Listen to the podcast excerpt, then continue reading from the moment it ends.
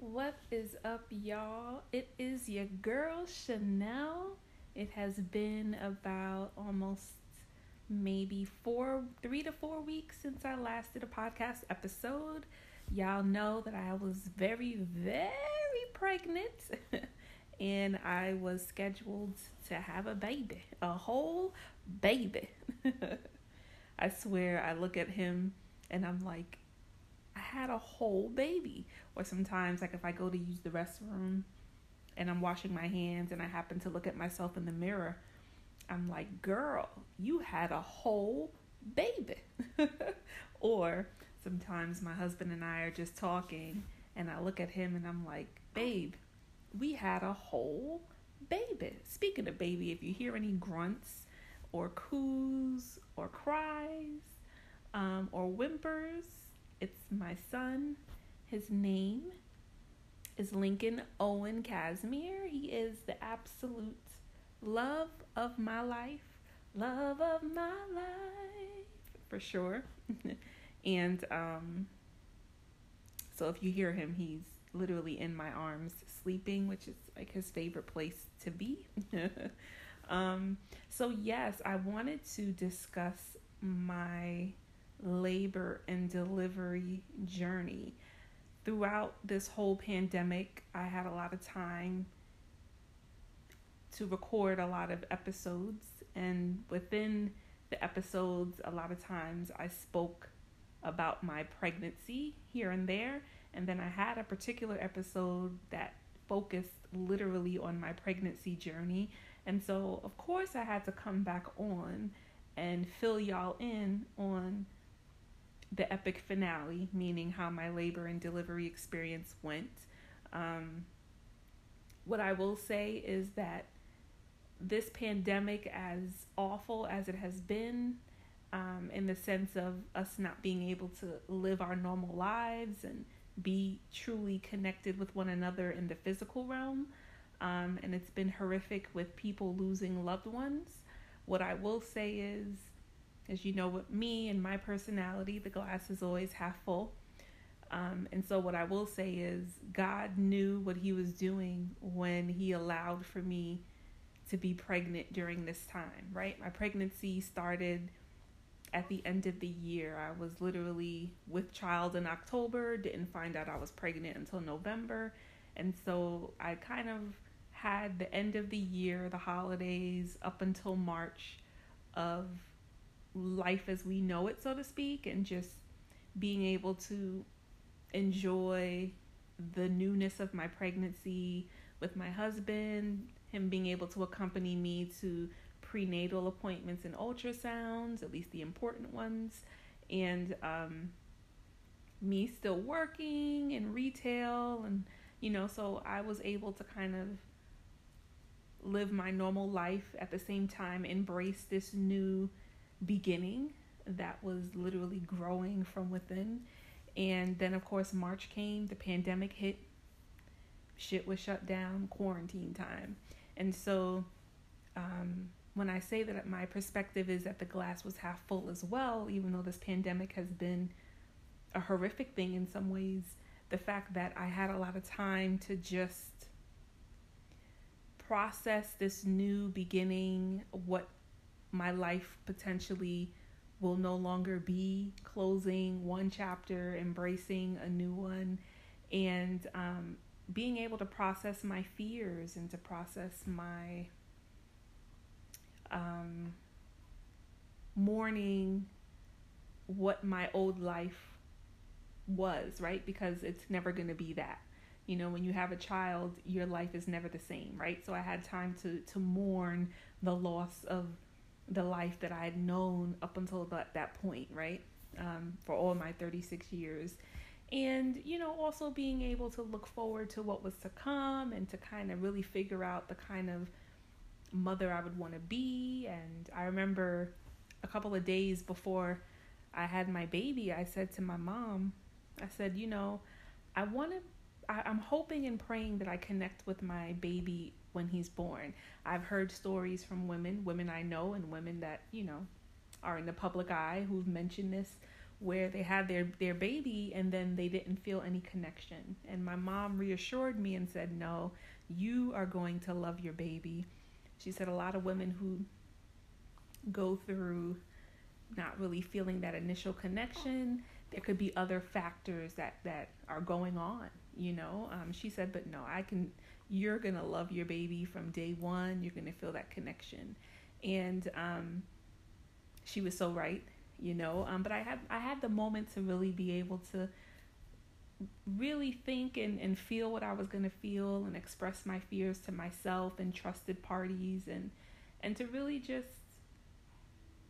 gear up for what was to come and then of course with the physical side of being pregnant you know i didn't have to be on my feet at my job the way i had been climbing ladders to get bags for people who purchase things. Like I was able to have my feet up. I was able to be in the house. Only really left if I had prenatal appointments or, you know, if I had um, grocery shopping or little things like that. But like I had a lot of time to just relax. I had a lot of time to get a lot of sleep. That's one thing I capitalized on. Hella sleep.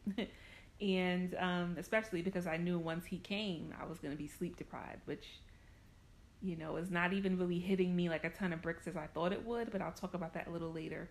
Um, so, at the end of the day, this pandemic and the quarantine really allowed me to gear up for what was to come in becoming a mother.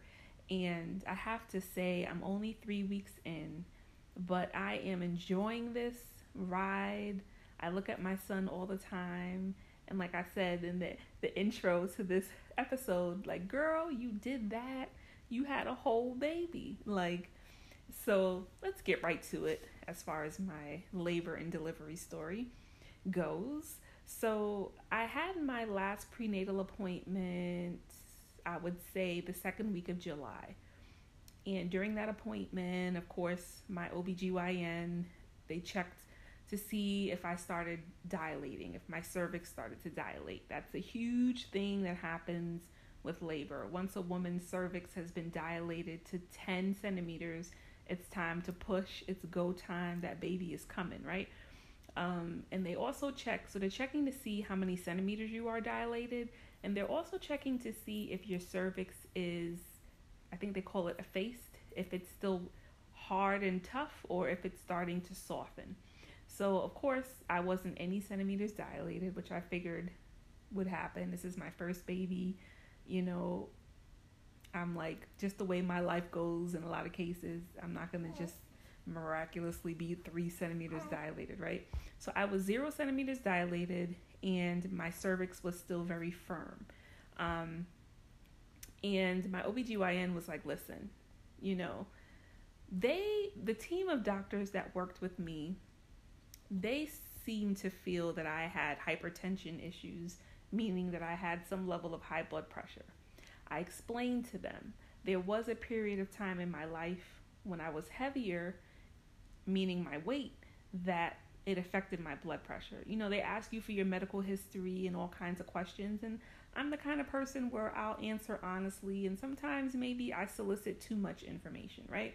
So they I think once that happened, and then once they saw that I had like a a kind of high blood pressure reading during one of my appointments, they were like, "Oh no, we're putting you on meds, this, that, that, that, and the third, right?" I also had explained to them I have white coat syndrome, and I've explained this in an episode before. Because I had seizures as a young child, I was traumatized and always felt like when you see doctors, you're going to get bad news and that that bad news is going to mean that you're going to die, right? So this has kind of followed me through adulthood. Probably something I should have went to therapy about at some point in my life, right? And so I'm I'm I always make the doctors that I see aware of the fact that I do have white coat syndrome. So there's a level of anxiety that I have anytime I have to go to a doctor's appointment. What I will say is my pregnancy journey has helped that tremendously. And so, um, they seem to think, they meaning my team of OBGYNs, they seem to think that your girl has hypertension issues. I don't believe that I have hypertension issues. I have white coat syndrome. But once again, this pregnancy journey has really helped me to get over that level of anxiety that I would normally experience because I was seeing doctors round the clock. Y'all know I said I, I work with a team of OBGYN, um, OBGYNs. I also was seeing a hematologist my entire pregnancy because I had severe anemia issues. And so I was seeing doctors round the clock, y'all. So that helped me to no longer feel the level of anxiety that I would always feel prior to this pregnancy experience. And um, but for the sake of the baby, I agreed to follow their recommendations to some degree. they wanted me to take X amount of doses of blood pressure medication. I'll be honest with y'all, I never took the dosage that they wanted me to take. I took as little of a dose of it as I could, and um, for my entire pregnancy, only just just to be somewhat on the safe side for the well being of my baby. They didn't want me to develop preeclampsia, which causes swelling and can be a serious problem for pregnant women during pregnancy and during labor and delivery and all of that. I know some people who had to deal with preeclampsia during their pregnancy, and it's not a safe thing, it's not a good thing. So, just for the sake of my baby and his well being, I somewhat followed the doctor's orders, right? Um, and so I didn't take the dosage that they wanted me to take, but the the dosage that I was taking, my blood pressure was phenomenal my entire pregnancy.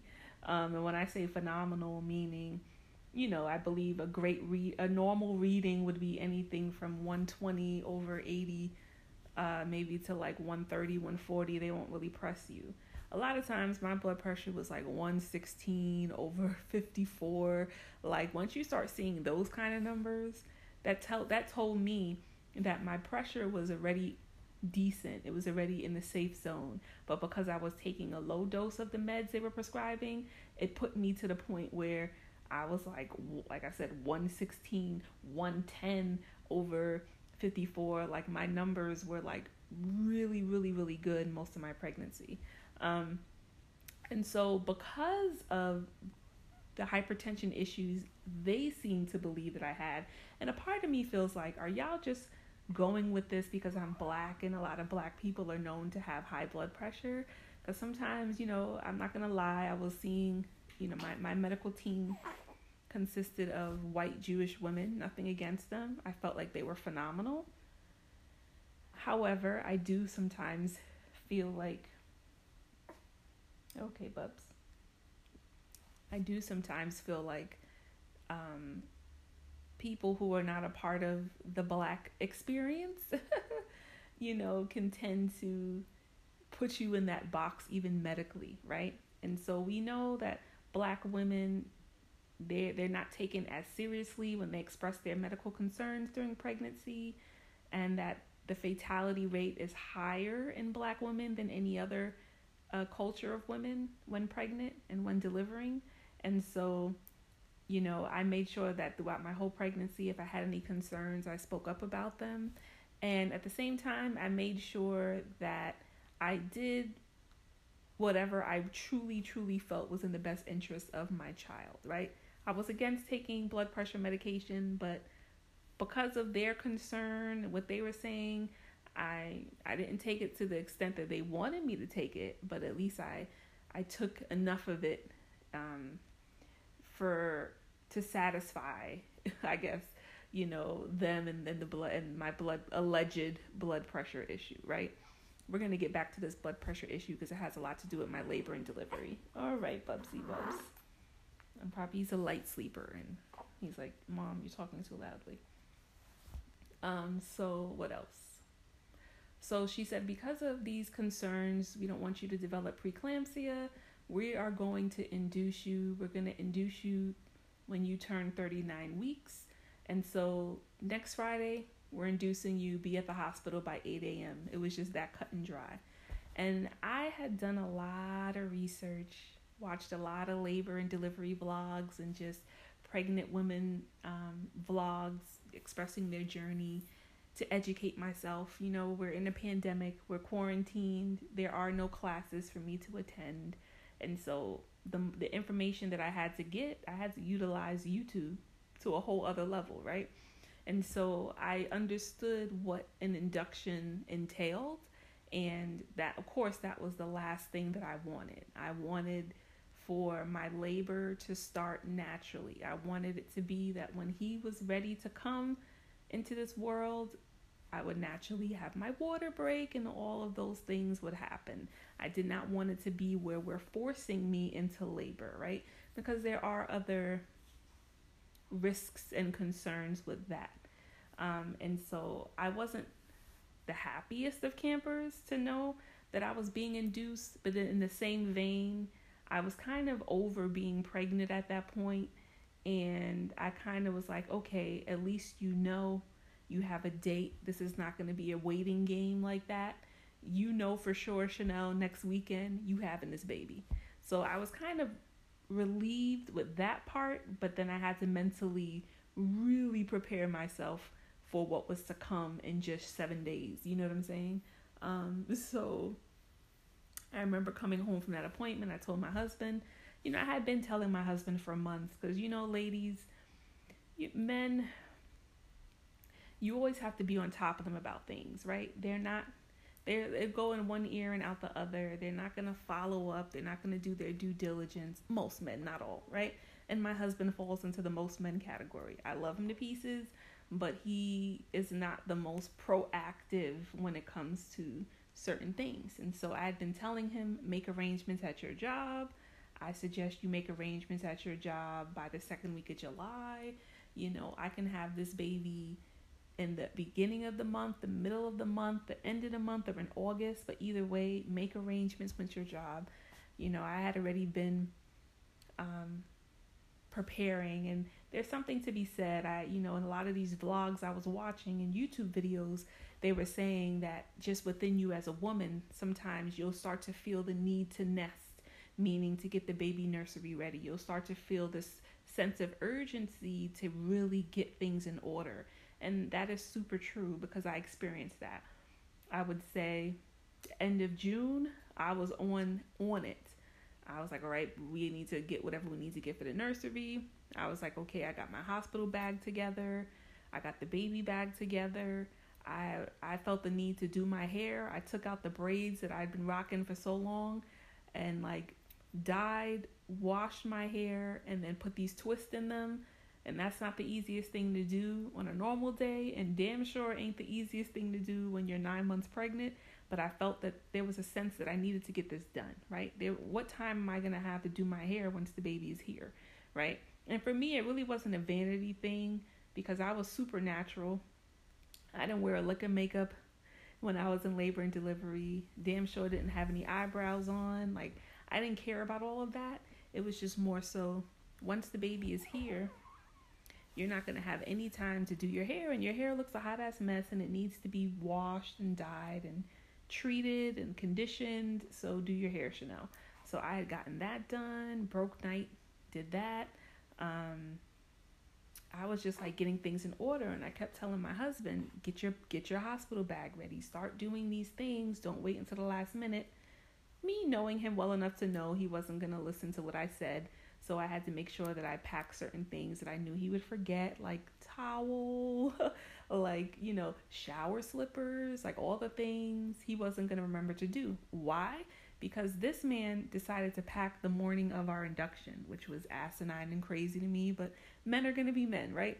So we as women were always thinking ahead, and so I thought ahead with certain things just to make sure we had what we needed because I knew our hospital stay could have been anywhere from one night to three nights. Um, so, you know, a part of me was glad that I listened and followed that instinct of mine to really start preparing right? Most people will be like, girl, you weren't due until July 24th. Why are you like getting your hospital bag packed at the in June? But I'm like, no, end of June, anything can happen. So let me make sure I have my stuff together. Um, I was like washing all of the many gifts that we got that included clothes, bibs, burping cloths, receiving blankets, hats, socks, whatever it was. You know, you have to wash those things, right? You can't just buy clothes or receive clothes that were brought for your baby and then put it on them. Like their skin is too pure, it's too delicate. So you have to wash those things in specific um, detergents and stuff like that. So of course I had the Dreft that was also gifted to me. So I was making sure that I was washing as I was getting things delivered to the house that were gifts from other people or things that my husband and I were buying. I was washing those things. I wasn't letting things pile up. I was folding things, putting them away, trying to, you know, make order with many gifts that we got and putting things where they should be. And so I was just like really on my job, you know, with um just getting things together and I guess overall nesting. Um and so I'm glad, you know, that by the time it was the day for us to go in, a lot of stuff that needed to be done was already done. Now, I'll be honest in saying I had a lot of anxiety, right? You know, the moment that you learn that you're pregnant, you already start to develop a level of anxiety about labor. But you know that's like 10 months away, nine months away, you have time. It's a different story when you're told when this baby's to be, when this process is to start, right? And so, of course, I started to feel anxiety and nervousness about everything and my prayer to, okay bubs okay bubs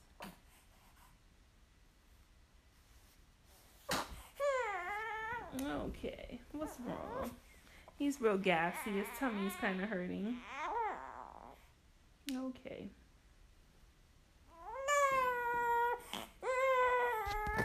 I'll be right back folks Okay, sorry about that. We averted that crisis. um, so yeah, so I was definitely experiencing some anxiety. My prayer to God was that I made it out alive, of course, and that my baby was safe and alive and healthy. Because as we know, anytime a woman goes into labor, you are at the closest point of death that you probably would experience in your life, right? Up until the time of you crossing over. So for me, I was just like, Lord, I don't want to be one of those women who are statistics out here, black women, that is. Um, help me and my child to be able to make it out safely. And, you know, a couple of weeks before I had him, maybe a week before I had him, a famous YouTuber, a well known YouTuber, black girl, eight months pregnant, died. Giving, died, not even giving birth. She had some kind of heart issue, they said or she died of a heart attack. I don't know. But her and her baby died, and that was super, super, super sad. So I don't take for granted. Y'all should know by now. Those of y'all who've been rocking out with me for some time, you you already know I don't take life for granted at all, and I don't wake up and assume that, you know, all will be well and that I will that that this may not be my day that I cross over and meet my maker. So I knew going into labor how real it was. And I was like, Lord, I just want to be able to make it out alive, healthy, and well. And of course, first and foremost, I want my child to be able to be delivered safely and for him to be healthy and well. And so, you know, I tried to eat clean most of that week.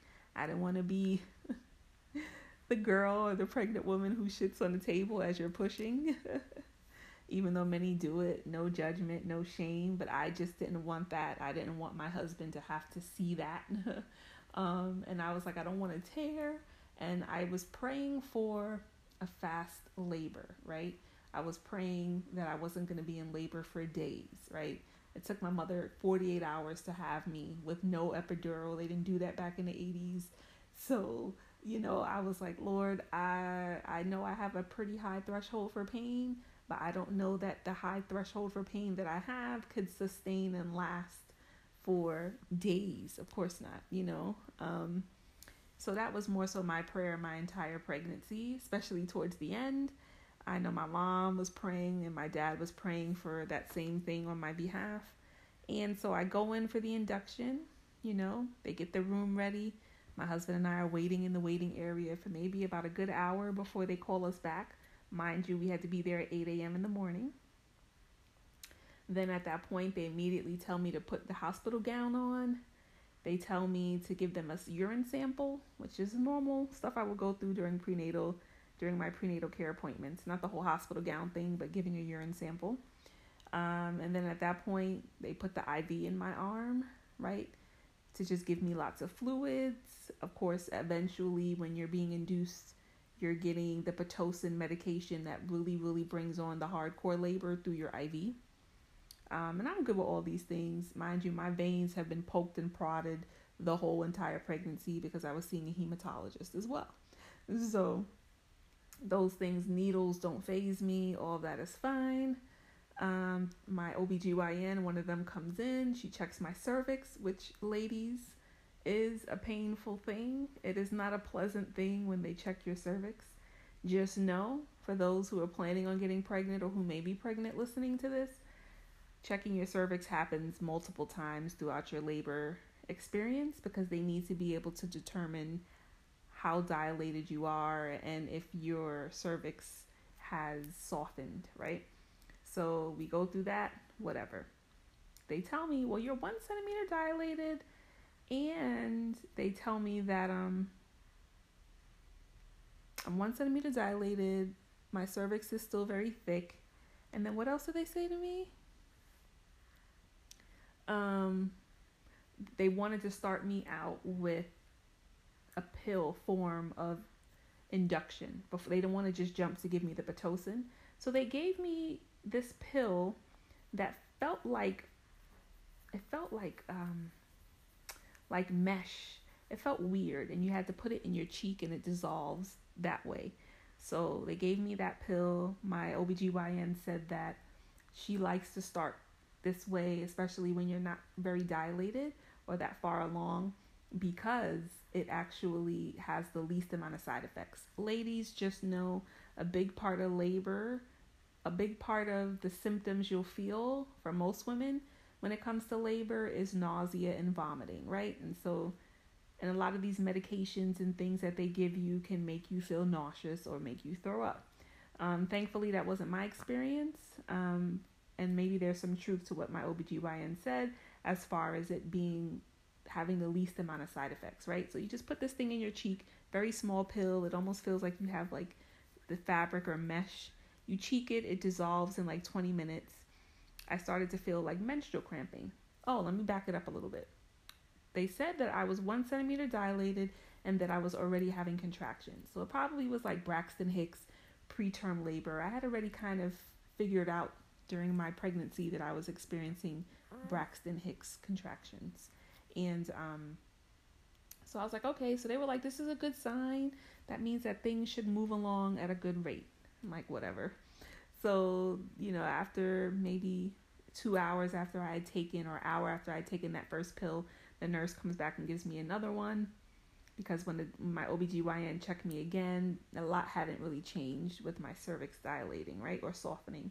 So they gave me another one. Okay, I'm just kicking it in the room with my husband. Pe- nurses, the nursing team is coming in all throughout that time. They're taking my blood pressure and even the nurses were on my side. They were like, "What blood pressure issues are they talking about? You your blood pressure is amazing." It was like 116 over 54. I didn't even take the medication um, that day either. Um, so like, but anyway, that's neither here nor there. Um, so I'm kicking it with my husband while that's going on. They have the the heart rate monitor around my belly so they can hear the baby's heart rate. Then they had this um thing on my hand, this little clip that they put on your hand or your finger, I should say, so they can you know get my pulse. Um, they also had one of the monitors was also monitoring my heart rate. So you know you're hooked up to all these things. I got the IV going. They're flooding me with all these fluids. So I feel like every three to five to 15 minutes I have to pee. I have to call the nurse in because they have to unhook me from all this equipment for me to go and pee. And so as time was going on, I started to feel these cramps transitioning from period feeling cramps, which is familiar, to full on contractions. and I was like, oh, so this is what a contraction feels like. I, I low key wanted to be able to experience what contractions felt like. And another part of my prayer had been let me know when to request the epidural because I was very clear that I was requesting an epidural. I'm like, I am no hero and I ain't got nothing to prove. Like, I'm good. Remember, I had seizures as a child. I don't want to push my body to a point of pain or to a threshold of pain that will then bring on seizures again. Like, I ain't got time for none of that, right? So, um, I, I, I rocked out with the contractions and I would say for about three hours when they were like contractions, like real. And then I was like, okay, maybe I should request it now. Because I remember this probably was the fourth time I went to use the bathroom to urinate. And as I'm on the toilet, I'm contracting. And that's the crazy thing about contractions, y'all. You feel them coming on, right? So if you're talking to someone, you're like, hold on, I'm about to have a contraction, you know, or you're breathing through it or whatever you're doing, but you feel it coming on. And my mother explained what contractions felt like in the best way. It's a combination of the whole period cramping thing and a Charlie horse. So imagine getting, you know, how you get a Charlie horse in the middle of the night in your calf muscle. You feel it coming on, and there's nothing that you can do to stop it or subside the pain and uncomfortability. That's what a contraction feels like, coupled with that whole period esque feeling, right? So um, I'm on the toilet bowl feeling these contractions. Like, I think even though I can still bear it and I could probably bear with it for another hour or two, I don't know if that's the best thing to do. Something told me to request the epidural. So I request the epidural. 15 minutes later, the anesthesiologist comes in my room and, you know, goes through that process. It took about 15 minutes for the epidural to be um, the catheter to be inserted in my back and the medicine to go in there, right? Now, epidural, y'all, I, I, I knew it was going to feel like a bee sting, but I'm not going to lie. It, it, it hurt. It's bearable, but it hurt. The challenging part about the epidural is this you're still having contractions. So you have to stay super still. I'm like hunched over. I have a pregnant belly in front of me. They have you sitting on your bed with your legs like hanging or swinging off the bed. So you have to stay still because, of course, they're putting something in your spine. And if you move, you can become paralyzed, all that jazz, because it goes in the wrong place. So the nurse is like holding on to me, and I'm like, okay, I'm about to have a contraction. She's like, okay, let's stay still, and we're gonna breathe through it. She was an amazing nurse, one of the best out of the many nurses that worked with me throughout my whole hospital stay. Um, and so that's more of the challenge. You'll get through the fact of them putting a needle in your back or whatever. It's whatever. It hurts. It's you know it's uncomfortable, but it's not the end of the world. The challenging part is the fact that you are also still experiencing contractions, and you have to be able to stay still, breathe through them, and you know at the same time you're feeling whatever uncomfortability or pinching, piercing feelings going through your spine, right? So then after 15 minutes, that's done, and the anesthesiologist is like, Do you feel tingling? Do you feel your legs? I was like, I really don't feel my legs. I do feel tingling sensation. He was like, Yes, I got it done, right? And throughout the epidural, they're gonna ask you, Does this feel centered? Does this feel? And I'm like, I'm about to have a contraction. That's the only thing I can focus on. Y'all are asking me these questions. But I tried my best to um, answer, to be gracious, one, and to answer the question as best as I could. Um, but I must have answered the questions adequately because before I could even swing my legs back onto the bed, I was numb. Like my legs felt like lead. They felt dead. Like the nurse, the nurses had to literally help me to get back into the bed, right? Um, or to swing my legs back into the bed. What I will say about the epidural that none of these vlogs really mentioned is this. If you're going to request the epidural, ladies, I suggest that you wait until you cannot take the pain anymore. Because it's almost like that first time, and I've never done drugs, but this is in my mind what I would imagine it to be. It's like that first hit of cocaine or that first hit of heroin that someone does. And after that, they're forever trying to chase that first high. That's what I can kind of liken it to, right? Because that first, that very first dose of the epidural that I got was amazing. I couldn't feel anything. The contractions, uh, you see them on the screen going off the charts. I was in heaven. I couldn't feel anything. I was numb. I didn't even care that I was numb. I couldn't feel anything. I had the kind of epidural where I had control. So as it started to wear off, I could hit the button for another dose to come back into my system. And every 15 minutes, I could hit the button. What I will say is, it never took the pain away the way the first dose did. And so that's why I say if you're going to have epidural, wait until you cannot take it anymore. Um, and of course, consult with your, your medical staff to make sure that you're not to a point where they're like, we can't give it to you because you're nine centimeters dilated. Like, no. But like, wait until you're in active labor and you really can't take the pain anymore because even if you have the kind that I had where you have control to keep pushing the button for more doses of it to go into your system, you're you will never feel numb the way you did the first time. What ended up happening to me after 4 hours, my left leg started to regain feeling, my right leg remained numb. So the left side of my body started to have feeling, the right side of my body was still numb, but I was feeling the contractions again. Mind you, I had felt a couple of hours of contractions prior to me requesting the epidural, so I knew what contractions felt like. I began to feel them, and they began to get to the point where it was becoming challenging.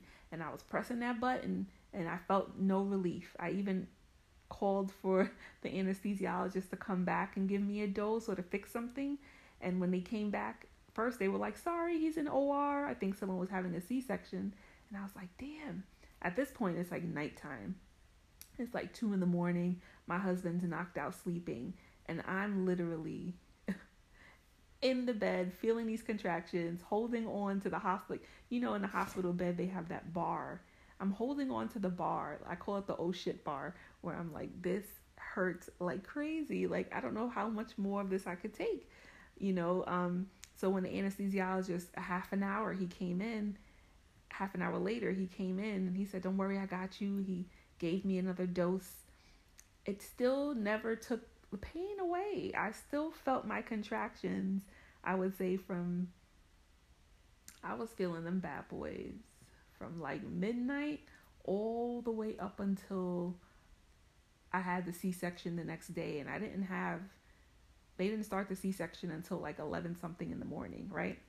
What I will also say is that, so that Friday, you know, when they're starting the whole induction process, for some reason my son's heart rate kept decreasing. And I think it was that he wasn't, his system wasn't agreeing with all of the medicines and things that they were flooding my body with to force it into labor. I think that he just wasn't with it, he wasn't having it.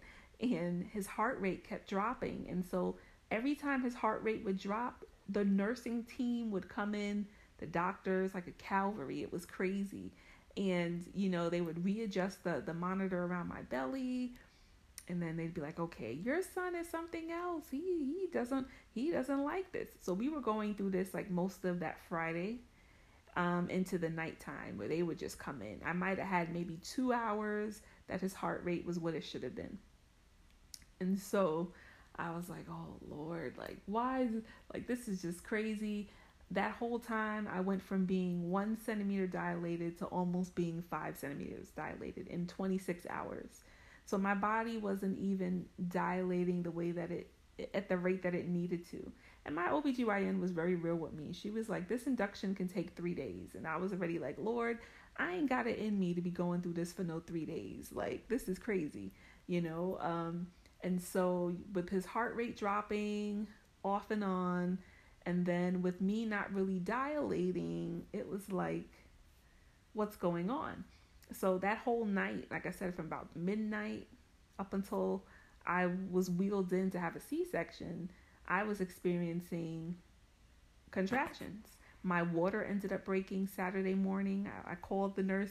You know, you hit the button for the nurse to come in, and I'm like, I think my water broke. And that is like the craziest feeling, y'all. It felt, it feels like period esque, bloody, gushy. It just felt so weird. I felt very crampy and achy. I was getting a lot of pressure in my rectum. And I'm like, okay, maybe this is a good sign. Maybe I'm going to start dilating faster. But then when I would get checked again, I was like four centimeters after like 20 something hours. And they finally started to give me the Pitocin early, that like in the wee hours of the morning. And then that's really when my son's heart rate started to decrease. Like that, that medicine wasn't working with him. Um, but yeah, so I think once they gave me the Pitocin, that's what ended up causing my water to break. And, um, you know, the nurse came and cleaned me up, you know, because I'm sure it was a bloody mess. and you can imagine how hard that was because I'm still somewhat numb. One of my legs has some feeling, the other leg, one of the, one of the sides of my body has some feeling, the other side of my body is completely numb. It just was a hot mess. I got a blood pressure cuff on my arm going off every five minutes for the whole entire night. Like I have nurses coming in left and right. Some of them are take, you know, just they're checking on me. They're checking the baby monitor. I couldn't get any sleep. They keep telling me to get sleep. I'm like, how do I get sleep when I'm feeling these contractions? This epidural is no longer working. You guys are coming in here all the time. The blood pressure cuff is going off every five minutes. Like I feel horrible. Like what sleep am I gonna get? They're like, we know, mom, but you gotta get sleep. Pushing is a lot of work you need sleep. I'm like, I'm in too much pain to be able to get sleep. So, you know, I'm someone who I, I, I bear my pain silently, like physical pain silently. So my husband was able to sleep the whole night. I didn't even bother him. Like I just would hold on to the oh shit bar, you know, um, that was that was on the bed and just, you know, I watched enough vlogs that were like, just breathe through it. So I was trying to breathe through these contractions, and then after a while, I was just like bearing into it because a doula was that I watched a vlog on. She was like, sometimes at certain points of your labor, you just have to bear through, just bear, dig into the contraction. So I just started digging into the contraction, embracing it, not because when you when you feel it coming on, you naturally want to tense tense up, right? But that makes it worse. So I kept trying to tell myself, Chanel, don't tense up, just dig into the contraction, just just deal with it, you know. Um, but of course, I, I went through this the whole night. So by the time it's the morning, I'm like over it, right? Um, and then I tell the nurse again, I felt these contractions all night. They're like, oh, it's just pressure. No, I felt the hardcore contractions all night. like, this is crazy. Why is this epidural not working? You know, things that people don't tell you. People will tell you it wears off and you can't get any more. But no, I had the kind where I could control how much of it was entering my system. But for some reason, it didn't matter. It never numbed the pain the way that first um, dose that I got did. So just keep that in mind for those who are planning on having babies or those who may already be pregnant. Um, so yeah, you know, my husband, I think in the middle of the night, he got up to use the bathroom and he was looking at the monitor like, your contractions are really going off. I'm like, yep, and I feel every last one of them, you know. Um, but even he'll tell you, he didn't even know I was in the amount of pain that I was in he didn't even know that I was contracting, feeling all those contractions because he he was able to sleep through the night. I didn't bother him. I guess I, I guess I didn't feel like I needed my husband's support in terms of rubbing my back or in terms of helping me to breathe. I felt like I just needed his support, his moral support. I just needed to know that he was in the room. I just needed to know that he was there, right? And um, he was there for every step of the way. He saw every exam they gave me. You know, anytime that they checked my cervix, he was right there. When they put the catheter in my back for the um, epidural, he was right there. Another thing with the epidural, ladies, because you can no longer feel your lower extremities, they have to insert a catheter inside your urinary tract hole or whatever you want to call it because you won't be able to feel the urge to urinate. And so when they do that, it's not a problem because you're numb, you don't feel it. Um, and so the nurses, they will always come in and, and, you know, check to see my urine, to see the color of it. They'd empty it out. And like, it just is a whole ordeal. So when you have your significant other with you, just know it's a vulnerable situation. Um, they're going to see, you know, all kinds of vaginal, cervical exams. They're going to see catheters being inserted in you if you get an epidural. They are going to see nurses coming to pour out your urine in the toilet. They're gonna see all these things. You know what I'm saying? So if they are, if your support system is kind of like not good with seeing blood or not good with seeing these kinds of things, maybe you should just give them the heads up. My husband's a fireman, so he sees crazy shit all the time. So that stuff didn't faze him. Um, but it, it is it, it is something to be said about you know your husband seeing nurses wiping blood from your vagina and things of that nature, right? Or there is something to be said about your husband seeing you in diapers. Like that is it's it's a reality. It's just a reality of labor and delivery. Um, so yeah, so and my my son's heart rate kept dropping. It wasn't agreeing with all of these medications that they were flooding in my system to bring labor on. My body wasn't reacting to it in a timely manner. It took 26 hours for me to get from one centimeter to almost five. And they say when you're at four centimeters, you're in active labor. So I actually did experience full on labor contractions, um, which are no fun. No fun. um, and so I would say about 11, 10 45 that morning, his heart rate dropped for the final time. And they were like, Mom, we're to keep it real with you. We're taking this baby. You know, at first they tried to, because my water broke, there was no longer the amniotic fluid coating him, right? Or supporting him. So what they did was they inserted something all the way through my cervix. That joint hurt and felt so crazy. And they filled it with some kind of fluid to coat the baby, right? Because he was he was in some level of distress. Um, and then after at the, and then one of my other OBGYNs came in and she was like, No, we're we're gonna take the baby. Like we've been monitoring this. Y'all were monitoring this all night. How long were we going through this with his heart rate dropping? No. So at that point, the executive decision was made for me to have an emergency C section. So, of course, the whole Calvary team comes in, the whole nursing team, my OBGYN, as well as the anesthesiologist. Thankfully, I already had the catheter in my back because I had the epidural, so all the anesthesiologist really had to do was just insert the medication in my back. Um, and he kept shooting quite a few different things. One of them really, really burnt like hell. And I'm like, what did you just give me? And he's like, this is, these are antibiotics. Um, I guess to prevent any kind of infection. Um, he gave me a serious dose of, uh, I guess, another level of the epidural medication to completely numb my lower extremities again. And um, he also must have given me some kind of, uh, I feel like there might have been a slight sedative or some kind of pain medication in there as well. They gave my husband this whole, I call it like a hazmat suit to put on, um, you know, and, and like the, uh, what do they call it? Like the head dressing as well. Um, I had to put on a head dressing. Um, you know, everything has to be very sterile and clean, of course. And they gave me two shots of this pucker like liquid to drink and that's to control the acids in your stomach because when you have a C-section, clearly I could I didn't eat. I hadn't eaten for over 24 hours at that point because I couldn't because of the whole induction.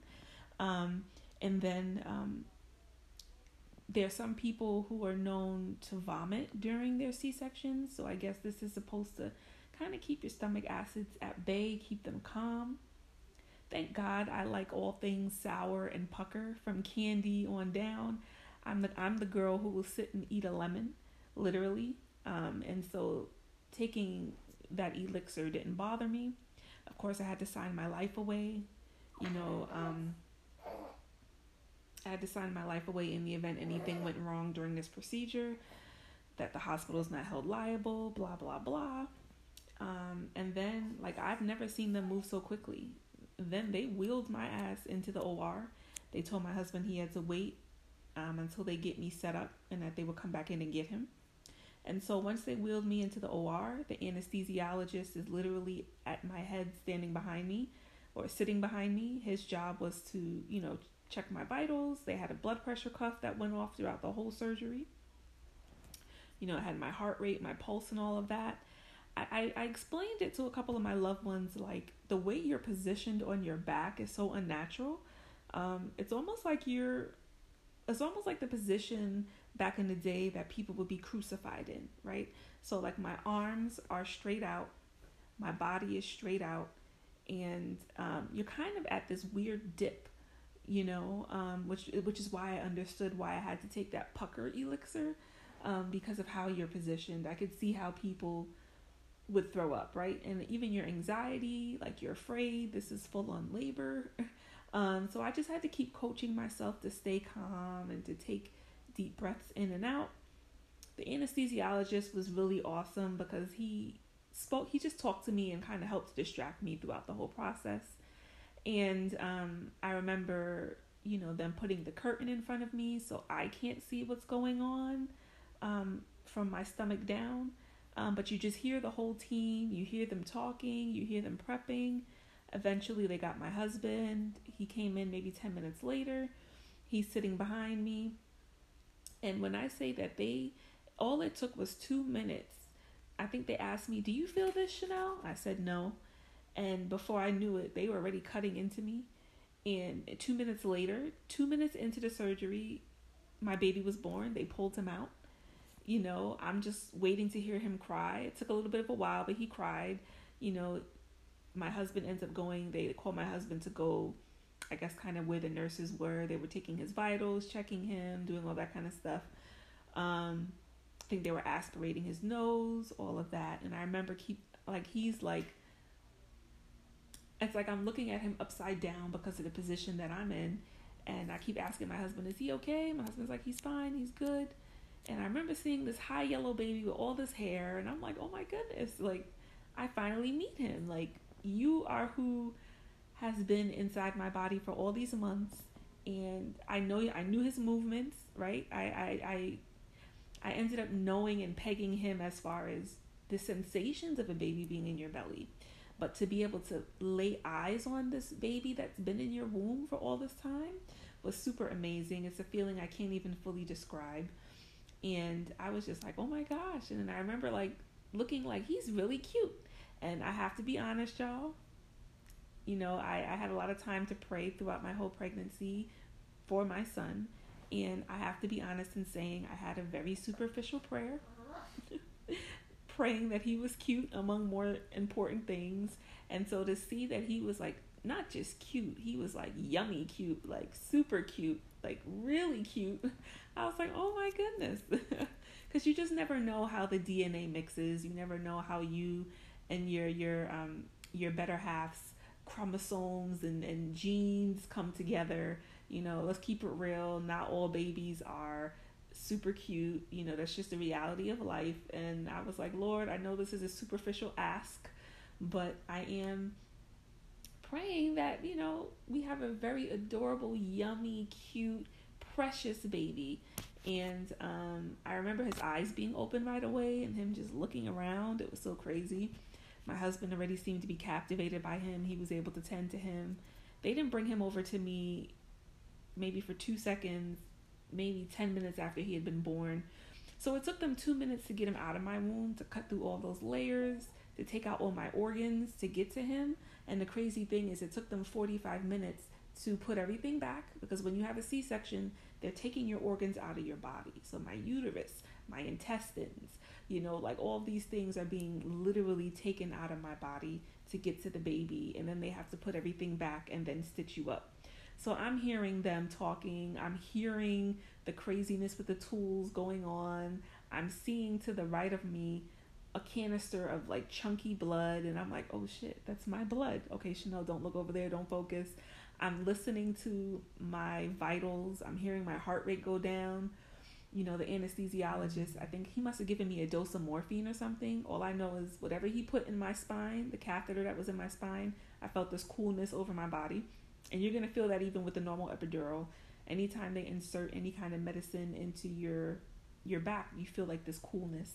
Um, and I remember saying to my husband, I'm so tired. Would it be bad if I just went to sleep? Because mind you, I hadn't slept in like over 24 hours. And he was like, nah, babe, go to sleep. But every time I would close my eyes to fall asleep, I felt like something was taking me over. I almost felt like something was trying to pull me to the other side. And I told when I said this to my husband, he's like, "Babe, that was just the medicine. That's how powerful the pain meds are." But I didn't like the way that felt. So, and I would hear my literal heart rate go down in the monitor, and I would just be like, "No, Chanel, stay up, stay up, stay up." And so I'm not someone who does well with narcotics. Um, and so that feeling of something really taking over you was a very powerful feeling. But I fought through it. I didn't want to be in this deep sleep, so to speak. Um, and so, you know, it took them 45 minutes to put everything back, all my organs back. My husband actually was watching. I'm surprised they let him, I guess, whatever angle he was at, he was able to see them stuffing my intestines back in my body. And he was amazed at the fact that I didn't clearly feel anything. And like, you feel your body moving, like, you feel pressure, you feel like, like they were like rough because I felt like my body was moving. And even my husband said, like, your body was literally moving like crazy when they're stuffing your intestines back. And he was like, yo, intestines, like, they're like huge, you know, and of course we know that they're like super long. I think they say your intestines are almost like the width of a football field, if I'm not mistaken. And so I was like, oh my goodness, why did you look at that? And he was like, it was awesome, it was amazing. But I had to remember he's a fireman and he's seen some craziness. So him looking at my intestines wasn't going to freak him out. But for someone else, that may be something that would cause them to faint. So um, be careful because it seems like husbands or, or loved ones have a viewpoint where you can see what's happening on that other side of the curtain. And so I, I felt like I felt them stitching me up. I felt a lot of pressure. It took them 45 minutes to, to get everything done. I remember the anesthesiologist, he was awesome. He just kept talking to me, normal conversation. Um, I'm talking to my husband. I'm kind of trying to look at the baby. And finally, they stitched me up. Surgery was over. And then they brought me to the recovery room. And that's where I was able to, like, literally hold my son and try to do the whole skin to skin thing. They immediately wanted me to try nursing him, but unfortunately, um, my nipples were inverted. And so we weren't able to get him to successfully nurse. And when you first have a baby, your milk doesn't come in. It's what they call the colostrum which is like liquid gold, very important nutrients for them. So I was a little bummed that I couldn't give that to him. Until this day, my son is a month at this point. My my breast milk still has never come in. I had met with a lactation specialist twice in the hospital, um, and my breast milk hasn't come in. So I've just, you know, it is what it is. You know, we all have birth plans and we have this idea of what we would want to happen or how we would want things to be. But at the end of the day, I knew going into all of this, whatever plan you have, don't hold too strongly to it because nine out of ten times things do not go according to plan in life in general, especially during your labor and delivery. Um, and so, unfortunately, my son has to get formula fed. I am unable to give him this good breast milk because it never came in. And I started doing some research on that, and it seems like I'm not alone in this, and that this is something that does happen to a small percentage of women. Um, but yeah, so I was able to kind of like bond with him, and it's so amazing. Women, um, even though that was my first time holding my own son in my own arms, it's like you automatically know what to do. So if he started to whimper, if he started to cry, like you just automatically know what to do. It's that whole maternal instinct. Like when you grow a whole baby in your womb, there's a bond that's going on even when you think it's not. And for whatever reasons, he was he knew I was his mom. That's another amazing thing to see. Um, just to see his level of comfort with me, him seeming like he's at peace when I would hold him, um, him knowing my scent, knowing my heartbeat, knowing my voice. Like it's just so amazing. This is why I always say people who declare that God doesn't exist, I don't know how you arrive at that I'll say have a baby and then let's talk after that, right? Um, but yeah, so it's like I automatically knew what to do. I just automatically just knew how to bond with him. It's so crazy and so beautiful at the same time. Um, and so that that was a great experience for me. Um, the pain started immediately, not necessarily from the C-section, but I believe when you have a baby, whether you have a C section or you have a baby vaginally, they automatically start pressing on your stomach, on your uterus, and that is very painful. It's like excruciating level of pain. Um, and I had probably doses of morphine or whatever in my system, and I still felt that pain. And when as soon as they they they do that, it's it's for the blood to like gush. Like they need to kind of get all this blood out of your body. When you're pregnant, you're producing more blood than normal because it's for you and the baby. You know, the placenta. I feel like while I was still on the OR table, I felt something coming out of my vagina, and I think that that was the placenta. So, regardless of the fact that I had a C section, they still um, get the placenta out vaginally because I remember feeling that gush and feeling that come out. Um, and so they keep pressing on your stomach because they have to alleviate the blood. They kept checking the blood to make sure, you know, that I guess is a certain color. They also kept pressing on my uterus, which was very painful um, to make sure that my uterus was already starting to kind of go down. Um, and I they, they must have did that like four or five times after the surgery. I nearly wanted to punch those nurses and doctors in their throat every time they would do that because the pain was just unbearable almost.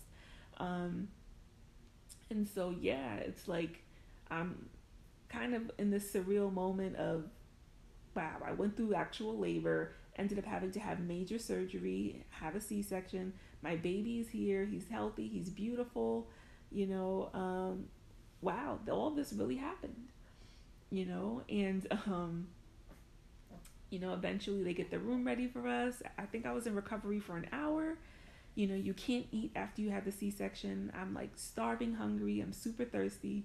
You know, they gave me some water and ice chips, and even then, you have to take it easy once again, most women are known to throw up and vomit because after you have major surgery, you cannot have all this stuff on your stomach, even if it is just liquid, just water. So I knew that going in, so I would like take my sips sparingly. You know, you have a serious case of cotton mouth. So I, you know, knew the last thing you need to do after having a C section is be now throwing up. You're using the same stomach muscles that they cut into to throw up. Like, nobody has time for that. So I'm thankful throughout my whole labor and delivery experience. I never felt nauseous. I never vomited, which seems to be rare because most people kind of go through those things. It's just par for the course, so to speak, um, when you're having a baby. But thankfully, I didn't go through that. Anyone who knows me knows one of the worst things in the world I could ever have to go through is vomiting, right? I could count on one hand how many times it's happened in my lifetime, and I've hated it every time. And so I knew I didn't want to have one of those labor and deliveries where I'm like also nauseous and getting sick, you know. Um, so I didn't go through that. So ladies, if you get a C-section, please don't rush to like drink all this water and eat all these ice chips. You will get sick. Like pace yourself. You don't want to now be busting stitches and incisions that they made because you're throwing up. So I'm glad I didn't have to go through that. I was super hungry and super thirsty, but whatever. They also warn you that there's a lot of air in your stomach when you have a C section, and so that you should start to pass gas within the next 24 hours and not to hold it in. Don't be embarrassed because your guests are in the room. Well, in my case, I couldn't because of the pandemic, but don't be embarrassed because your husband's in the room. Like, you have to pass this gas because it'll be like seriously painful. Um, so, all was kind of good after we had the baby. I'm still numb. You know, the catheter's in um, I'm still slightly loopy from whatever pain meds they did give me. Um, and at that point, you know, the baby stayed in the nursery for us to get rest that night.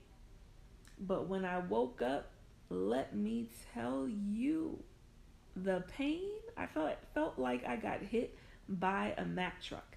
Once again, I'm not down to take the Percocets. They were like pushing the Percocets on me. I'm like, nope, I don't want to take any narcotics.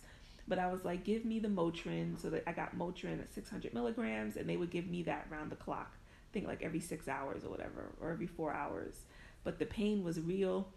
You know, that next day, first of all, I couldn't even get much sleep because every 15, 20 minutes, a nurse is coming in. They're taking my blood pressure, they're taking my temperature, they're checking my blood, they're wiping me and changing like the diapers and padding that they had me in like it's real, y'all. Like you're just sitting in your own blood. There's nothing you can do. I couldn't feel my legs. I couldn't clean myself. The nurses would come in and do all of that. You know, so my husband was seeing all of these kinds of things. Thank God this stuff didn't faze him. But just for you to know, that's the reality and the vulnerability of, of childbirth, um, you know, where you're bleeding, regardless of whether you have the baby vaginally or through a C section. Vaginally, I heard there's more blood, but even with me having a C section, I still was bleeding. They still had to come in around the clock, change everything, wipe me down, you know, and the hard part was I'm numb and I'm in pain, and they're like, you have to lift up because when they're like trying to put the diaper stuff around me and on me, you have to like you gotta lift your butt, mom. You gotta pull up, which was like the hardest thing to do, but somehow we would figure it out. Um, so every five minutes, 15 minutes, somebody was coming in my room, so I didn't get much sleep. And then I started to feel the pain, so I really wasn't getting much sleep at all. Um, but that next day, the pain hit me like a, a ton of bricks what I will say is, you get a C section, ladies, the recovery is pretty brutal. So expect the pain. Um, for those who are fine with taking narcotics, you're okay with taking Percocets, take them. For me, I just know the Motrin actually still worked for me. I would say that morning at some point they came in, they removed the catheter. It didn't hurt as badly as I thought it would, but the nurse was rough who did it. She was like, "Okay, mom, um, when I count to 10, I just need you to breathe. I'm going to remove it. She counts to 3 and removes it. Just like just like pulls it out of my urinary tract. I'm like this lady is crazy. And then at that point shit gets real, right? Because now I have to get about the bed, which is hard to do. I just had major surgery. They cut through all my abdominal muscles. You use your abdomen and your stomach for everything. You use it to cough. You use it to laugh. You use it to stand up. You use it to sit down. You use it to, for everything. And so now I have to get up out the bed, which is a feat in and of itself, walk to the bathroom, then sit on the toilet. When I tell you the pain, and they're like, Mom, you have to get up moving. You have to move, you know, and I had to urinate and show them that I urinated twice. You know, once they take the catheter out, you have to be able to prove that your body is functioning the way that it should. And they were like, I needed to be passing gas and all that kind of stuff. So I was able to urinate twice, but when I tell y'all the pain just to urinate, it literally took my breath away. Like I was moaning, groaning, I was in so much pain. It was to the point where my husband had to like really deal with the baby. I couldn't I had no strength, no abdominal strength to really carry him much. I couldn't feed him. Like my husband had to do all those things. I felt so helpless and so defeated, but I was in so much pain. I've never been in that kind of pain in my life, never had surgery in my life. So this was all like a whole thing, you know? Um, and I remember just looking at my son like, oh, he's so worth it. But that pain, I will never forget the pain. And it took, I think that first week, every time I urinated, it took my breath away. It was less pain for me to move my bowels than it was for me to urinate. Um, and they kept coming in, pressing on my uterus. You know, oh my goodness, it was crazy. Um, the good thing is that they gave me this brace to kind of wear, this band to wear for support. But y'all, getting up out that bed was hard, but I fought and I did it on my own. I felt like when the nurses or when my husband would help me, it was worse. So I would just do it on my own. Um, but I forced myself to get up, of course, and go to the bathroom. I had to go through that pain of getting to the bathroom and then having to urinate. Like I said, that pain literally took my breath away. And then from there, they were like, you have to walk in the room. You can't walk in the hallways because of the whole pandemic thing, but you have to walk back and forth in the room. So every time I was actually up from using the bathroom, I would walk around in the room a little bit and then get back in the bed. Um, they had this machine on me even before I had the C section which massage my calf muscles to prevent blood clots and things of that nature. So that machine was still going on me. That felt really good. It felt like getting a massage. That machine was super cool. Um, but yeah, the hospital food was trash. I didn't really have much of an appetite to eat. I more so was drinking liquids. I would eat like the fruit cocktail and stuff that they brought. But I didn't have much of an appetite. I probably was in way too much pain. I would only eat enough literally to take the meds, right? Because remember, I'm on the Motrin, I'm on all kinds of things. Um, so I, I did enough to take the meds, or ate enough to take the meds. They had me taking stool softeners. I had already bought a can of prunes because I knew most of the time they want you to make a bowel movement before you leave the hospital. And I didn't want to go through the horror, especially if you had vaginal birth, the horror of like the pain of using the bathroom. So I was eating prunes. I took I took their stool softeners. I was on the Motrin, and it was something else they gave me. Um, but it was real, y'all. I've never stayed in the hospital in my life, but I was so tired. I didn't even brush my teeth for most of those days. I was in so much pain, and to be able to stand up and brush your teeth, I had no energy or strength for that. Like my husband saw me probably at my worst, you know. Um, but yeah, we stayed for was it two nights, three nights? We might have stayed that Friday. I left that Monday. We stayed three nights. No, I left that that Monday. Um, and they wanted me to stay another day, but they said you could leave because of the whole pandemic thing, COVID going on.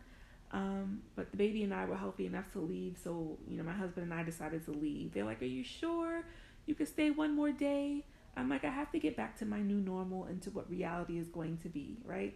I, you know, um, we're gonna leave, so we ended up leaving that Monday, and you know, the pain was real. It was hard for me to get in my own bed. You know, I have three flights. I live in a three flight, a three floor house.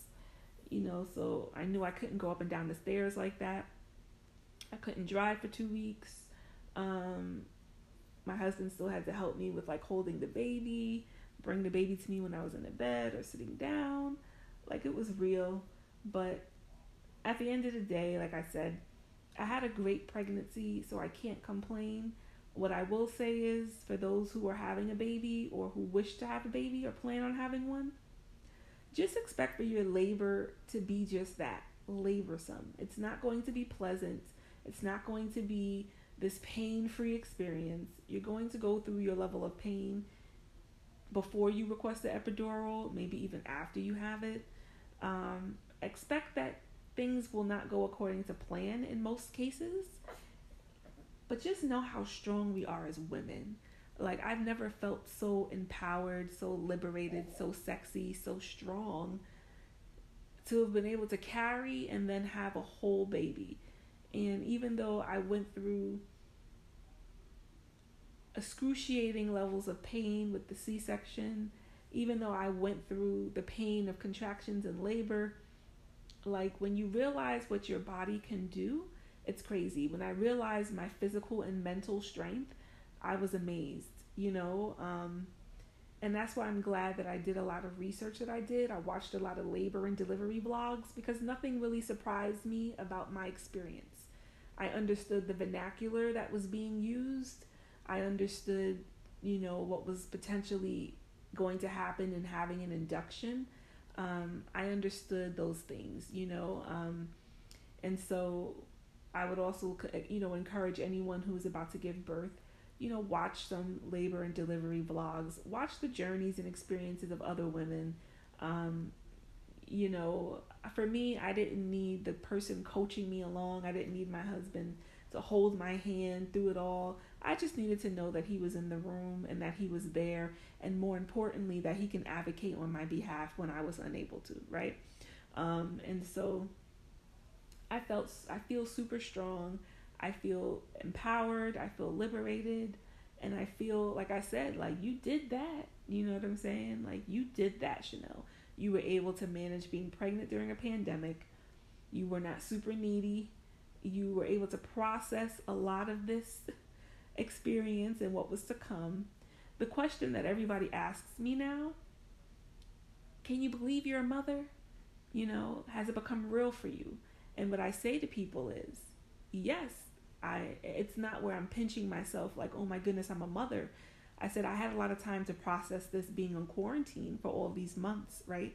I had a lot of time to to think about the unknown and to think about being a mom and and to really dive into what my new reality was going to be. So for me, having a baby wasn't like, "Oh my gosh, you're a mother," where I'm having to pinch myself and remind myself every day that I'm a mother. If anything, I'm more so amazed at the fact that I physically was able to do this. I was always fearful of pregnancy more so for the physical aspect of it, not the parental aspect, right? So I'm like, Chanel, you were able to conquer this fear. You have white coat syndrome. You were able to carry a baby 39 weeks. You were able to pretty much have a healthy pregnancy. A lot of the nurses in the hospital even were like, you don't have any hypertension issues. Like, people with hypertension issues, even when you're on blood pressure medication, your pressure is still not perfect, right? So the fact that my pressure was like amazing, they're like, you don't have any hypertension issues, right? So, like, I pretty much had a healthy pregnancy. I enjoyed my pregnancy. I didn't have any morning sickness. I didn't have any major issues. And then, you know, to be able to go through the traumatic experience of delivering a baby, but that's just what it is, right? So, for me, it's more so like pinching myself. Like, when I look at him, it's like, girl, you did that more than it is, girl, you're a mom. Like, I'm clear that I'm a mom. You know what I'm saying?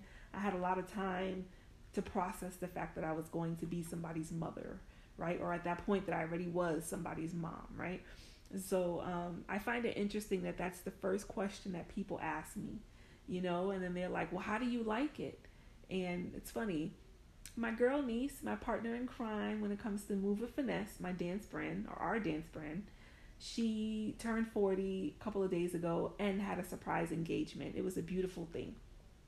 So I'm at her um, extravaganza. and a lot of people kept asking me, like, how do you feel? Can you believe you're a mom? And somebody asked me that, and someone else answered. My girl Denise's mom answered. and was like, yo, you look happy. She was like, you look happy. I could tell you're happy, you know? And I was like, oh, that soothed my soul because I get this question a lot from people, whether it's from my friends, family members, or just people that I know, where they're like, well, how do you feel? Can you believe you're a mom? And it's just like somebody actually was able to see without me having to answer the question that my whole countenance, my whole being ex- exuded the fact that I am happy, that I am content, that I am fulfilled, and that I am embracing my motherhood journey. And, um, you know, I was like, wow, that's amazing that that is radiating from me, right? you know, but I answer graciously, like, yes, I'm happy, you know. The questions that you get, y'all, it's so crazy. The questions I got prior to having a baby, the questions that I got during pregnancy, now the questions that I'm getting postpartum, it's just amazing to me, you know. But I, it just kind of tells you where people were at during their journeys, because there's always people who already have who have already had children that are asking me these questions. It's not people who haven't had kids asking me these questions. Because before I had a baby, I never asked people, Are you happy? You know, I didn't ask people, Can you believe you're a mother? Like, those are not questions that I asked. Maybe because I wasn't a mother, so I wouldn't know to ask those kind of questions. But to me, I still, being a mother, wouldn't ask someone, Are you happy? Can you believe you're a mom? Like, I'm not to do that. To me, nine or ten times you are happy that you you had a baby, and even if you're not, it's not it's not my place for me to go fishing for that kind of information or to ask you those kind of questions. If you happen to confide in me or say something to me about your journey, that's different, right? But I find it amazing that that's a question that I keep getting. Are you happy? Can you believe you're a mom? And so I say that to say the questions are going to just keep coming. I already know to expect that. And I think people are seeing, especially people closest to me, that my you know everybody's experience is their individualized experience and i think people are seeing that my experience is unique to me and that it's it's clear that i'm happy that i have a baby and that i'm well aware that i am somebody's mama and that i am content with where i am in my life at this point. Why? And i will always hold fast to this because i didn't put myself in a situation to have a baby when i wasn't ready. And I think that that makes the difference. It doesn't mean that you love your child any less or anything like that, but I think when you have wanted to have a baby or you've waited till you were ready to have a baby and then it happens for you, you're blessed to have this, this bundle of joy. I don't think that your outlook is like, um, I, I don't think that you have to ask yourself, Am I happy that I had a kid? I just think that the, that the experience is different when you waited until this was something you were ready to do and wanted to do, as opposed to finding yourself in a situation that you weren't ready for, if that makes sense. Um, so I think like people around me are, are noticing that my experience is a bit different, right? You know, some of my closest friends are like, oh my, one of my closest friends the other day was like, I'm amazed. I, this is amazing. You have a baby. Like, I can't believe it. And I'm like, wow, we're still here. I was pregnant for a whole nine, ten months, but like, we're still here, you know. But I guess it's just, you know, it goes back to the whole thing of people thinking I would never have a kid. So maybe now seeing me with a kid in tow is kind of like, wow, she has a baby. But then I think when people see me interact with my son, you know, my mom was saying to me, "You're a natural." Like it just makes sense. You know what I'm saying? You you just you just see it. Um, and so you know, for me, I'm like, you know, whatever. Don't let these comments, um, whether the intentions are good or pure or not, don't let them get to you. It is what it is. You know, enjoy your baby and and you know, graciously answer people. you know, um, but yeah, it's just um, interesting that th- these are the lines of questions that I get. It's like the questions, will they ever stop? Or the comments, will they ever stop? But it is what it is, you know. And um, I'm enjoying my little man, you know. He's a big part of my Insta stories, you know. Um, but I feel like, you know, I'm enjoying this stage of my life and and yes, for the people who were constantly on my ass about having a baby, now I'm gonna flood your uh your stories with with my experience with my child right? You know i'm happy i'm enjoying him i'm trying to enjoy each phase that he's at. He's still a newborn i'm enjoying this phase even though i'm sleep deprived a lot of times. Not that badly but you know my sleep is not what i'm used to it being but i wouldn't have it any other way. I am enjoying him. My husband is enjoying him.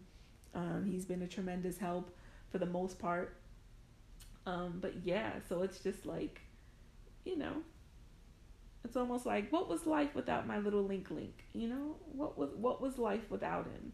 And this is why I'm glad that I was able to live a pretty full life before I had him, because now it's really all about him. You know, um, and and I love that. And he's so precious and sweet. The thing that he does that just melts my heart every time is he likes to nestle his head under my neck he likes to be close to my heart. You know, um, even if he holds my hand as I'm feeding him, like there's just so many precious moments that just melt my heart away.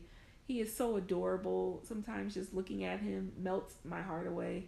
And um, yeah, like it's like what was life without my Lincoln, you know? Even though he's only been with us for a month, I feel like he's been with us forever at this point. It's so crazy.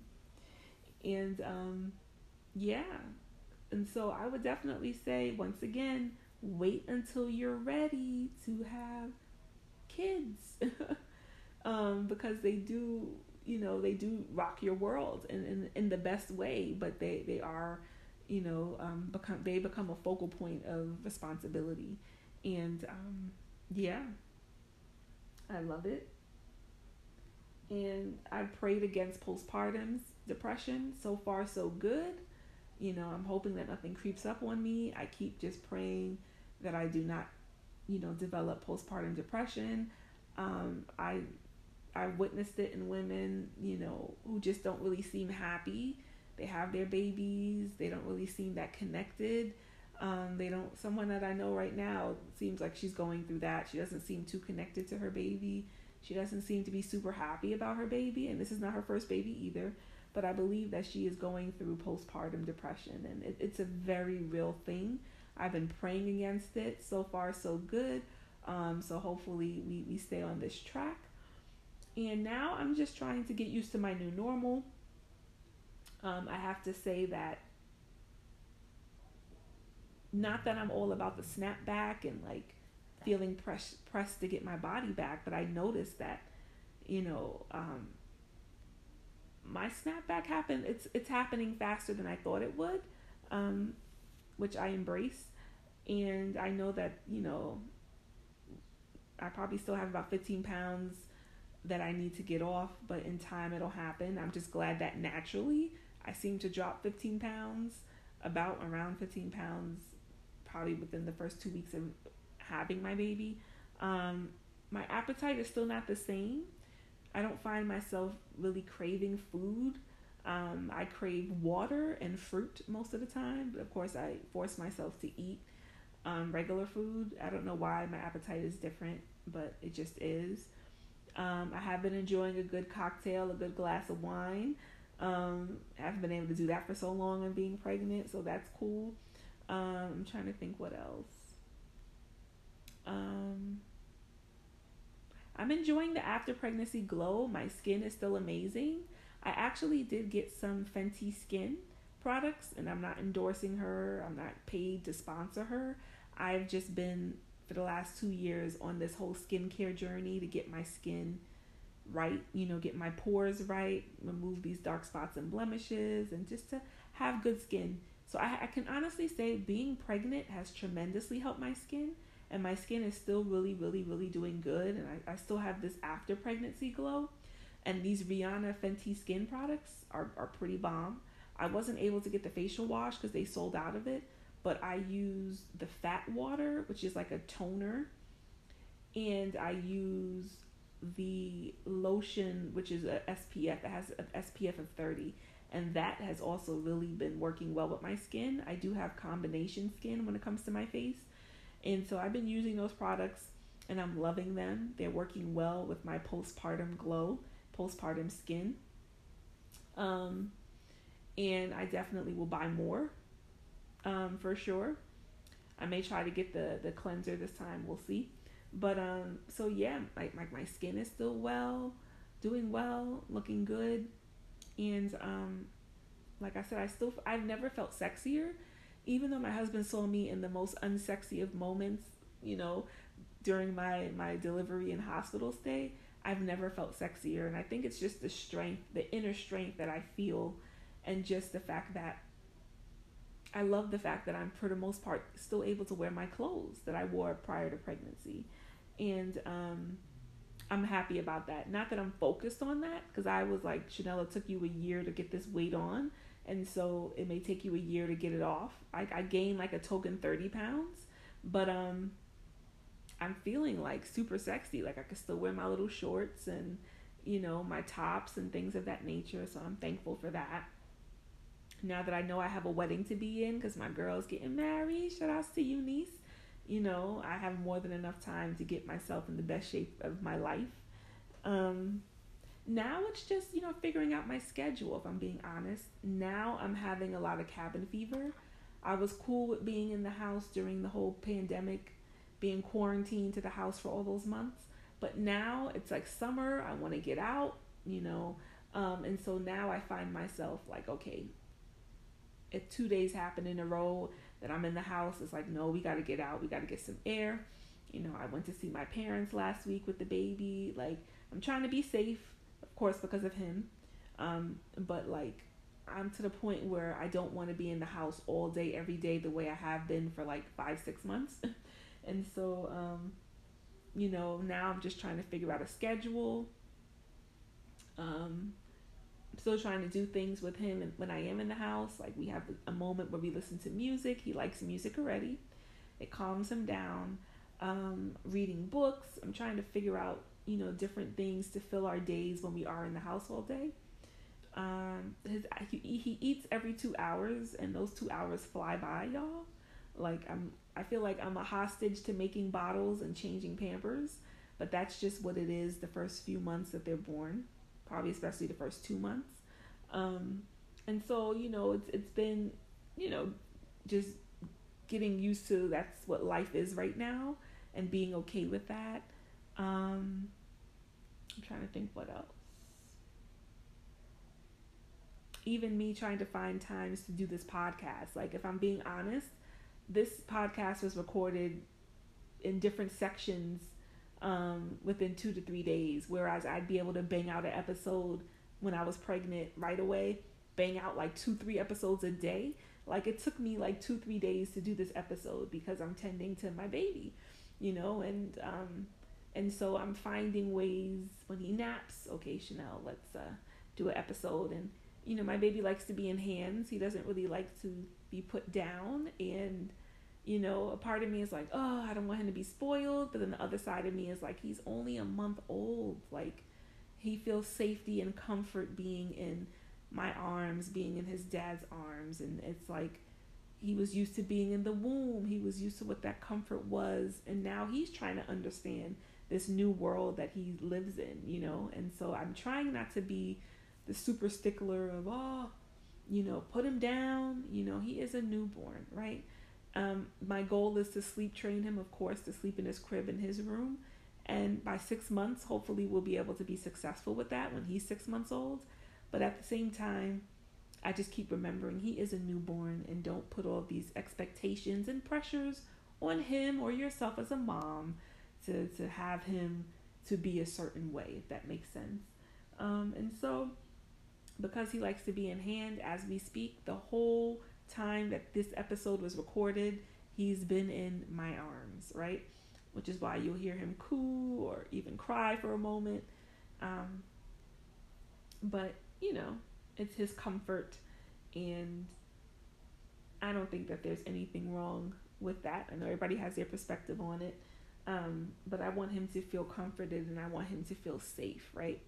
Um, and so my new normal I'm getting used to as far as how to do the things that I used to do. My girl and I are going to start doing content for Move with Finesse soon.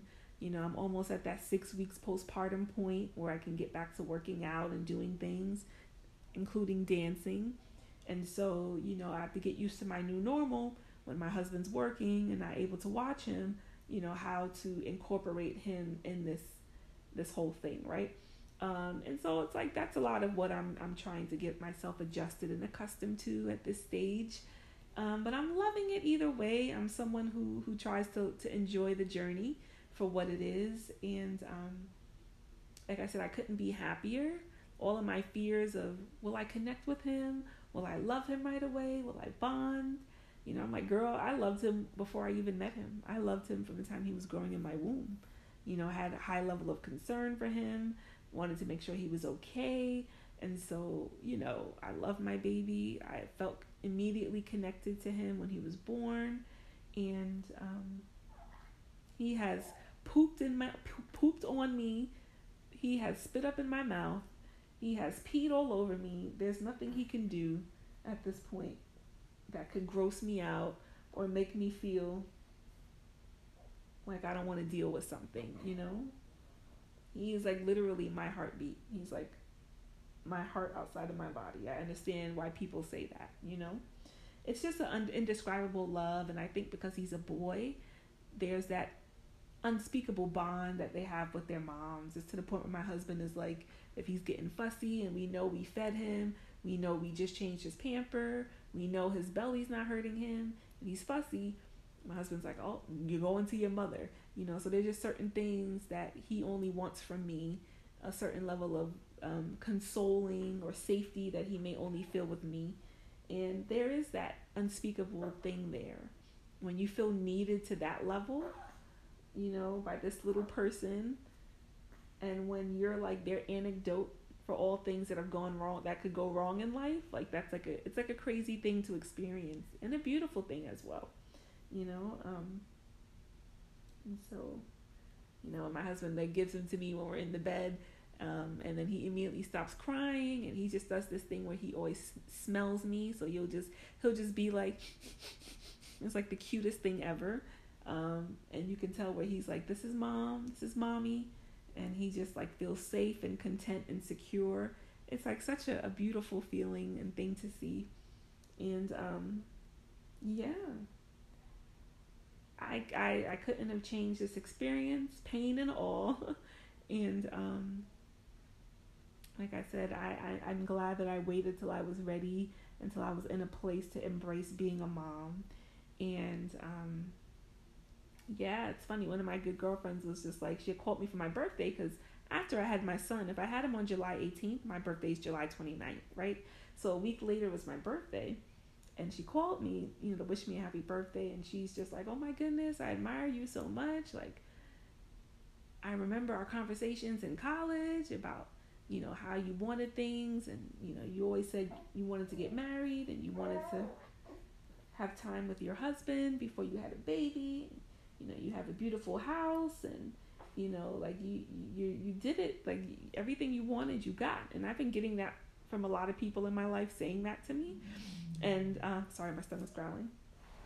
And all I can say to that is is this is why I am a huge promoter of living your life, knowing what you want, number one, right? Not haphazardly living your life, but living your life with a purpose, knowing for the most part what it is you want in the order in which you want things, and then also holding fast to that. You know what I'm saying? Making positive choices that doesn't put you in these compromising situations, right?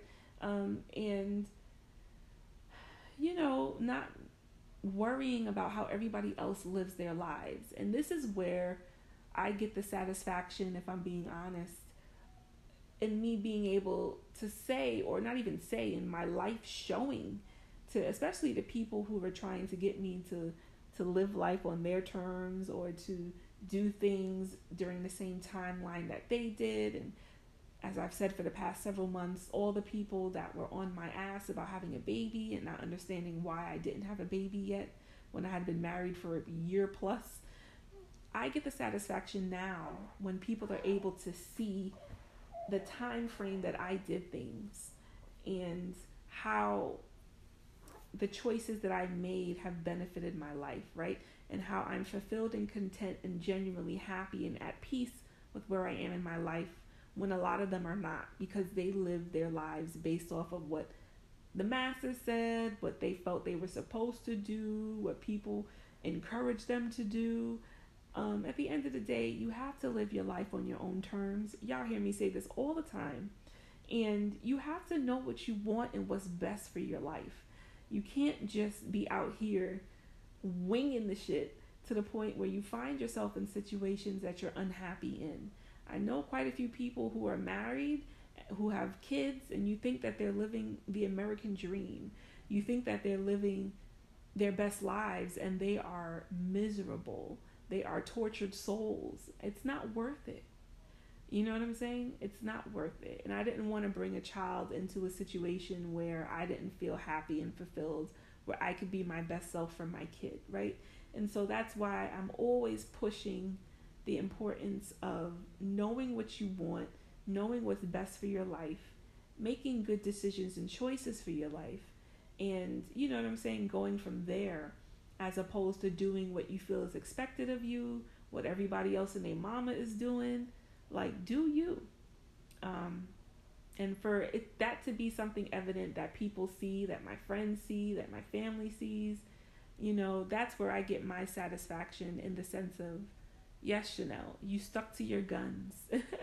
you know what I'm saying? And and the and now your life it shows itself in that positive way. Hopefully, it is an inspiration to other people, right? Um, I'm also so happy to see that I have good girlfriends in my life who are getting the desires of their heart. They're finally getting the things that they've always wanted. Why? Because they've been doing the individual work within themselves and now they're starting to see how these blessings are just pouring in for them. Like I said, my girl niece, she's been wanting to be married forever and a day. It's she's got she met the right guy for her and now they're getting married, right? They have a beautiful apartment. Like life is working out, you know. Another one of my good girlfriends been single for a very long time. She met someone during this pandemic who is now her significant other and they're on the track more than likely towards marriage and things of that nature. Why is this happening? Because she put in the work and has been doing the work within herself. This is the stuff that I always have been talking about on my vlogs on complexsimplicity.com and things that I talk about in these episodes. There's something to be said about working on you and focusing on the areas within your life that you need to focus on and strengthen and understand and getting to know yourself more and loving yourself more, that's when the door opens for all these blessings to come in.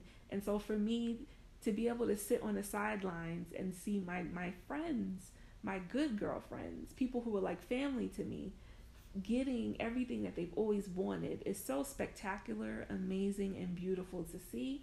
And I am just here to love on them, to champion them, to encourage them.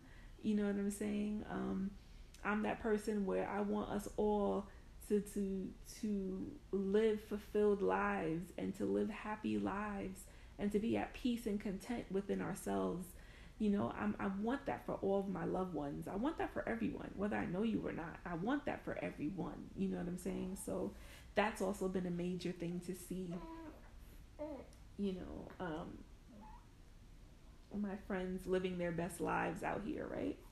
Um, and so hopefully you know my experience is of help to someone out there who is thinking of having a baby eventually wants to have a baby at some point in their life or someone who's actually pregnant as we speak.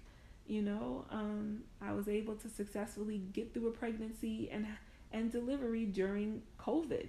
Like, I will be able to forever tell the story to my my son, and um, yeah, I I definitely have also been able to see a lot of my friends and people in my life really be there and be supportive and and um and and show a lot of love during this journey that I've been on and I appreciate that. I've often spoken about the people who used to be in my life trying to get back in my life through the back door because they heard I was pregnant. I haven't really spoken much about the people who are actively in my life and how they've been super supportive this whole time and how they have been just blessings, right? And I appreciate them. They all know who they are. And um, I'm gonna have to get up off this thing soon. He needs to eat. Um, and so yes, I am. It's been a beautiful experience. Hopefully, this is of inspiration and of help to you. Hopefully, something I said has resonated. Your girl is back. I will be back on with my my regular episodes. So make sure you check me out at Spotify, Anchor, Apple and Google Podcasts. Tell a friend to tell a friend to tell a friend about Candid Talk with Chanel. And Link Link and I are about to sign off as he needs to eat. and I thank you so much. Continue to stay safe out there, y'all. And as I always say, until next time.